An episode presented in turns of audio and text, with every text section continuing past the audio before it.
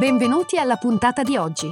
Questo è The Big Fat Voice, il podcast dove psicologia, musica e teatro si incontrano e si intrecciano, ideato e condotto da Massimiliano Becco Gagliardo. Per maggiori informazioni e per contattare e fissare un appuntamento con Massimiliano, puoi mandare un'email all'indirizzo thebigfatvoice-gmail.com e puoi visitare il sito www.thebigfatvoice.com. Puoi seguire la pagina Facebook The Big Fat Voice e richiedere l'accesso al gruppo Facebook The Big Fat Voice Podcast Community. Iscriviti al podcast e buon ascolto!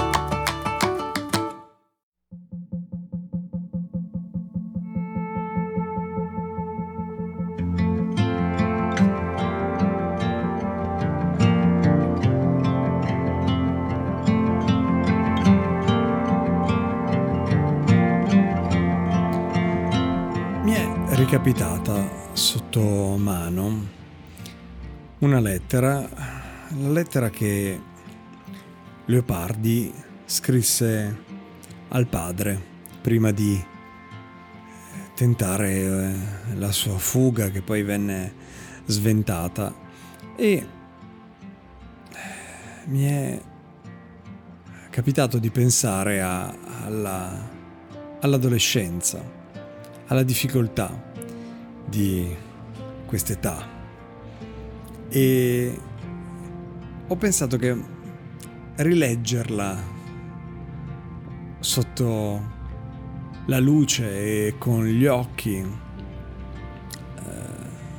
di, dell'adolescenza di un genio che con le parole ha segnato un tratto importante nella nostra storia letteraria, potesse essere un, un modo di parlare della difficoltà e dell'incomprensione che regna nell'adolescenza di molti di noi, padri, figli, madre, figli.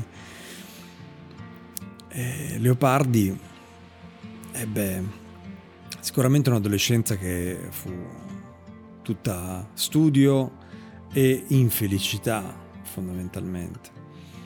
Una immerso in un'atmosfera piuttosto chiusa, retrograda nella casa paterna e in un borgo come eh, Recanati legata alla chiesa e questi, queste catene gli impediscono di vivere una vita ricca di rapporti umani, culturali e che sono gli elementi a cui lui aspira più che, più che ogni, ogni altra cosa. E quando compie 21 anni, nel 1819, una infermità agli occhi lo costringe praticamente ad una completa inattività che dura parecchi mesi e lo lascia disperato.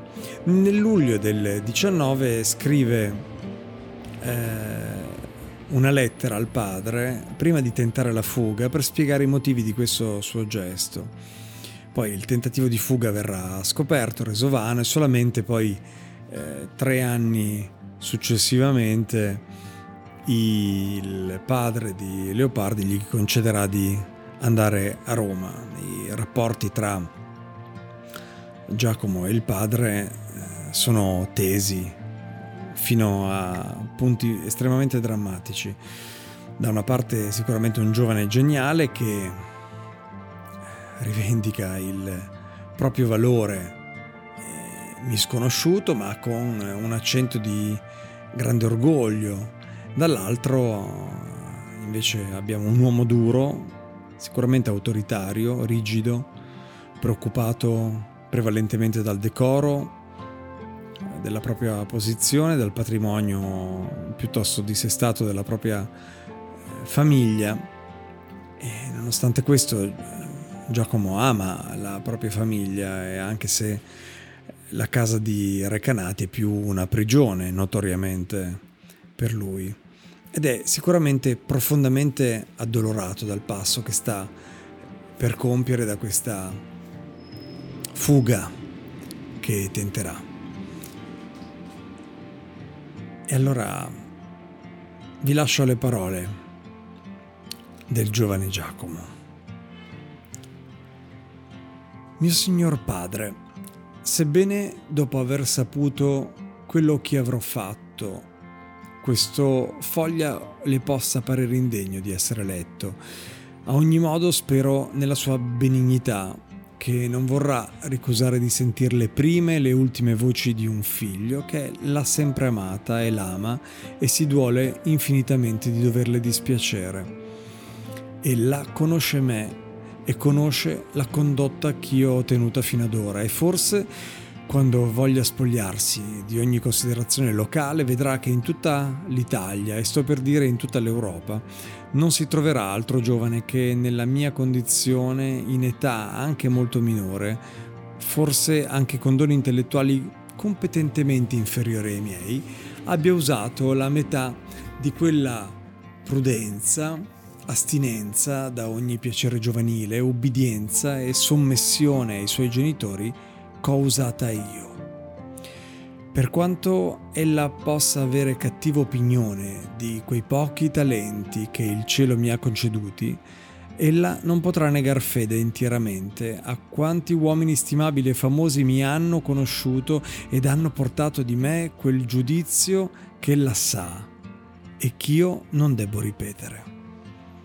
Ella non ignora che quanti hanno avuto notizia di me, ancor quelli che combinano perfettamente con le sue massime, hanno giudicato che io dovessi riuscire qualche cosa non affatto ordinaria, se mi fossero dati quei mezzi che nella presente costituzione del mondo e in tutti gli altri tempi sono stati indispensabili per fare riuscire un giovane che desse anche mediocri speranze di sé. Era cosa ammirabile come ognuno che avesse avuto anche momentanea cognizione di me immancabilmente si meravigliasse che io vivessi tuttavia in questa città e com'ella sola fra tutti fosse di contraria opinione e persistesse in quella irremovibilmente. Certamente non le è ignoto che non solo in qualunque città alquanto viva, ma in questa medesima non è quasi giovane di 17 anni che dai suoi genitori non sia preso di mira a fine di collocarlo in quel modo che più gli conviene e taccio poi della libertà che essi tutti hanno in quell'età nella mia condizione, libertà di cui non era appena un terzo quella che mi s'accordava ai 21 anni. Ma lasciando questo, benché io avessi dato saggi di me, se io non mi inganno, abbastanza rari e precoci, non di meno, solamente molto dopo l'età consueta cominciai a manifestare il mio desiderio che ella provvedesse al mio destino e al bene della mia vita futura nel modo che le indicava la voce di tutti. Io vedeva parecchie famiglie di questa medesima città, molto, anzi senza paragone meno agiate della nostra, e sapeva poi di infinite altre straniere che, per qualche leggero barlume di ingegno veduto in qualche giovane loro individuo, non esitavano a far gravissimi sacrifici a fine di collocarlo in maniera atta a farlo profittare dei suoi talenti. Con tutto che si credesse da molti che il mio intelletto spargesse alquanto più che un barlume, ella tuttavia mi giudicò indegno che un padre dovesse far sacrifici per me, né le parve che il bene della mia vita presente e futura valesse qualche alterazione del suo piano di famiglia. Io vedevo i miei parenti scherzare con gli impieghi che ottenevano dal sovrano e sperando che avrebbero potuto impegnarsi con effetto anche per me, domandai che perlomeno mi si procacciasse qualche mezzo di vivere in maniera adatta alle mie circostanze, senza che perciò fosse a carico della mia famiglia. Fui accolto con le risa ed ella non credé che le sue relazioni, insomma, le sue cure si dovessero neppure essere impiegate per uno stabilimento competente di questo suo figlio. Io sapeva bene i progetti che ella formava su di noi e come per assicurare la felicità di una cosa che io non conosco ma sento chiamar casa e famiglia, ella esigeva da noi due il sacrificio non di roba né di cure, ma delle nostre inclinazioni, della nostra gioventù e di tutta la nostra vita. Il quale, essendo io certo che ella né da Carlo né da me avrebbe mai potuto ottenere, non mi restava nessuna considerazione a fare su questi progetti e non poteva prenderli per mia norma in verum modo. Ella conosceva ancora la miserabilissima vita che io menava per le orribili malinconie e i tormenti di nuovo genere che mi procurava la mia strana immaginazione e non poteva ignorare quello che era più evidente, cioè che a questo e alla mia salute, che ne soffriva visibilissimamente e ne sofferse sino da quando mi si formò questa misera complessione, non verrà assolutamente altro rimedio che distrazioni potenti e tutto quello che in recanati non si poteva mai trovare. Con tutto ciò, ella lasciava che per tanti anni un uomo del mio carattere, o a consumarsi affatto in studi micidiali o a seppellirsi nella più terribile noia e, per conseguenza, malinconia, derivata dalla necessaria solitudine e dalla vita affatto disoccupata come massimamente negli ultimi mesi. Non tardai molto ad avvedermi che qualunque possibile e immaginabile ragione era inutilissima a rimuoverla dal suo proposito tutto questo e le riflessioni fatte sulla natura degli uomini mi, persuasero che io, benché sprovveduto di tutto, non dovea confidare se non in me stesso. Ed ora che la legge mi ha già fatto padrone di me, non ho dovuto più tardare a incaricarmi della mia sorte. Io so che la felicità dell'uomo consiste nell'essere contento e però più facilmente potrò essere felice mendicando che in mezzo a quanti agi corporali possa godere in questo luogo. Odio la vile prudenza che ci agghiaccia e lega e rende incapaci d'ogni grande azione, riducendoci come animali che attendono tranquillamente alla conservazione di questa infelice vita senz'altro pensiero.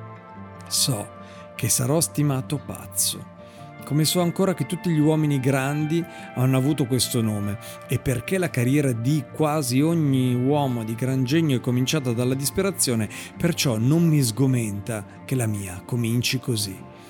Voglio piuttosto essere infelice che piccolo e soffrire piuttosto che annoiarmi, tanto più che la noia, madre per me di mortifere malinconie, mi nuoce assai più che ogni disagio del corpo. I padri sogliono giudicare dei loro figli più favorevolmente degli altri, ma ella, per lo contrario, ne giudica più sfavorevolmente d'ogni altra persona e quindi non ha mai creduto che noi fossimo nati a niente di grande.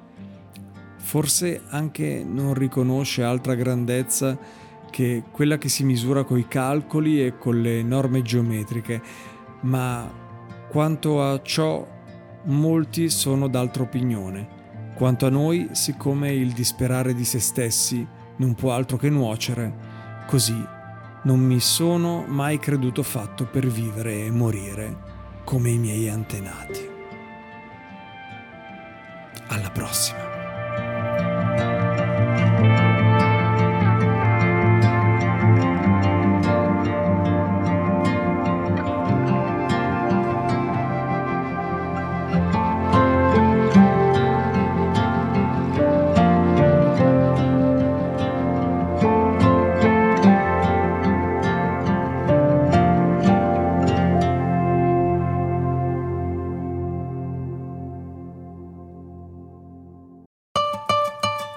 Hai ascoltato The Big Fat Voice, il podcast dove psicologia, musica e teatro si incontrano e si intrecciano, ideato e condotto da Massimiliano Becco Gagliardo. Per maggiori informazioni e per contattare e fissare un appuntamento con Massimiliano, puoi mandare un'email all'indirizzo thebigfatvoice@gmail.com e puoi visitare il sito www.thebigfatvoice.com. Puoi seguire la pagina Facebook The Big Fat Voice e richiedere l'accesso al gruppo Facebook The Big Fat Voice Podcast Community.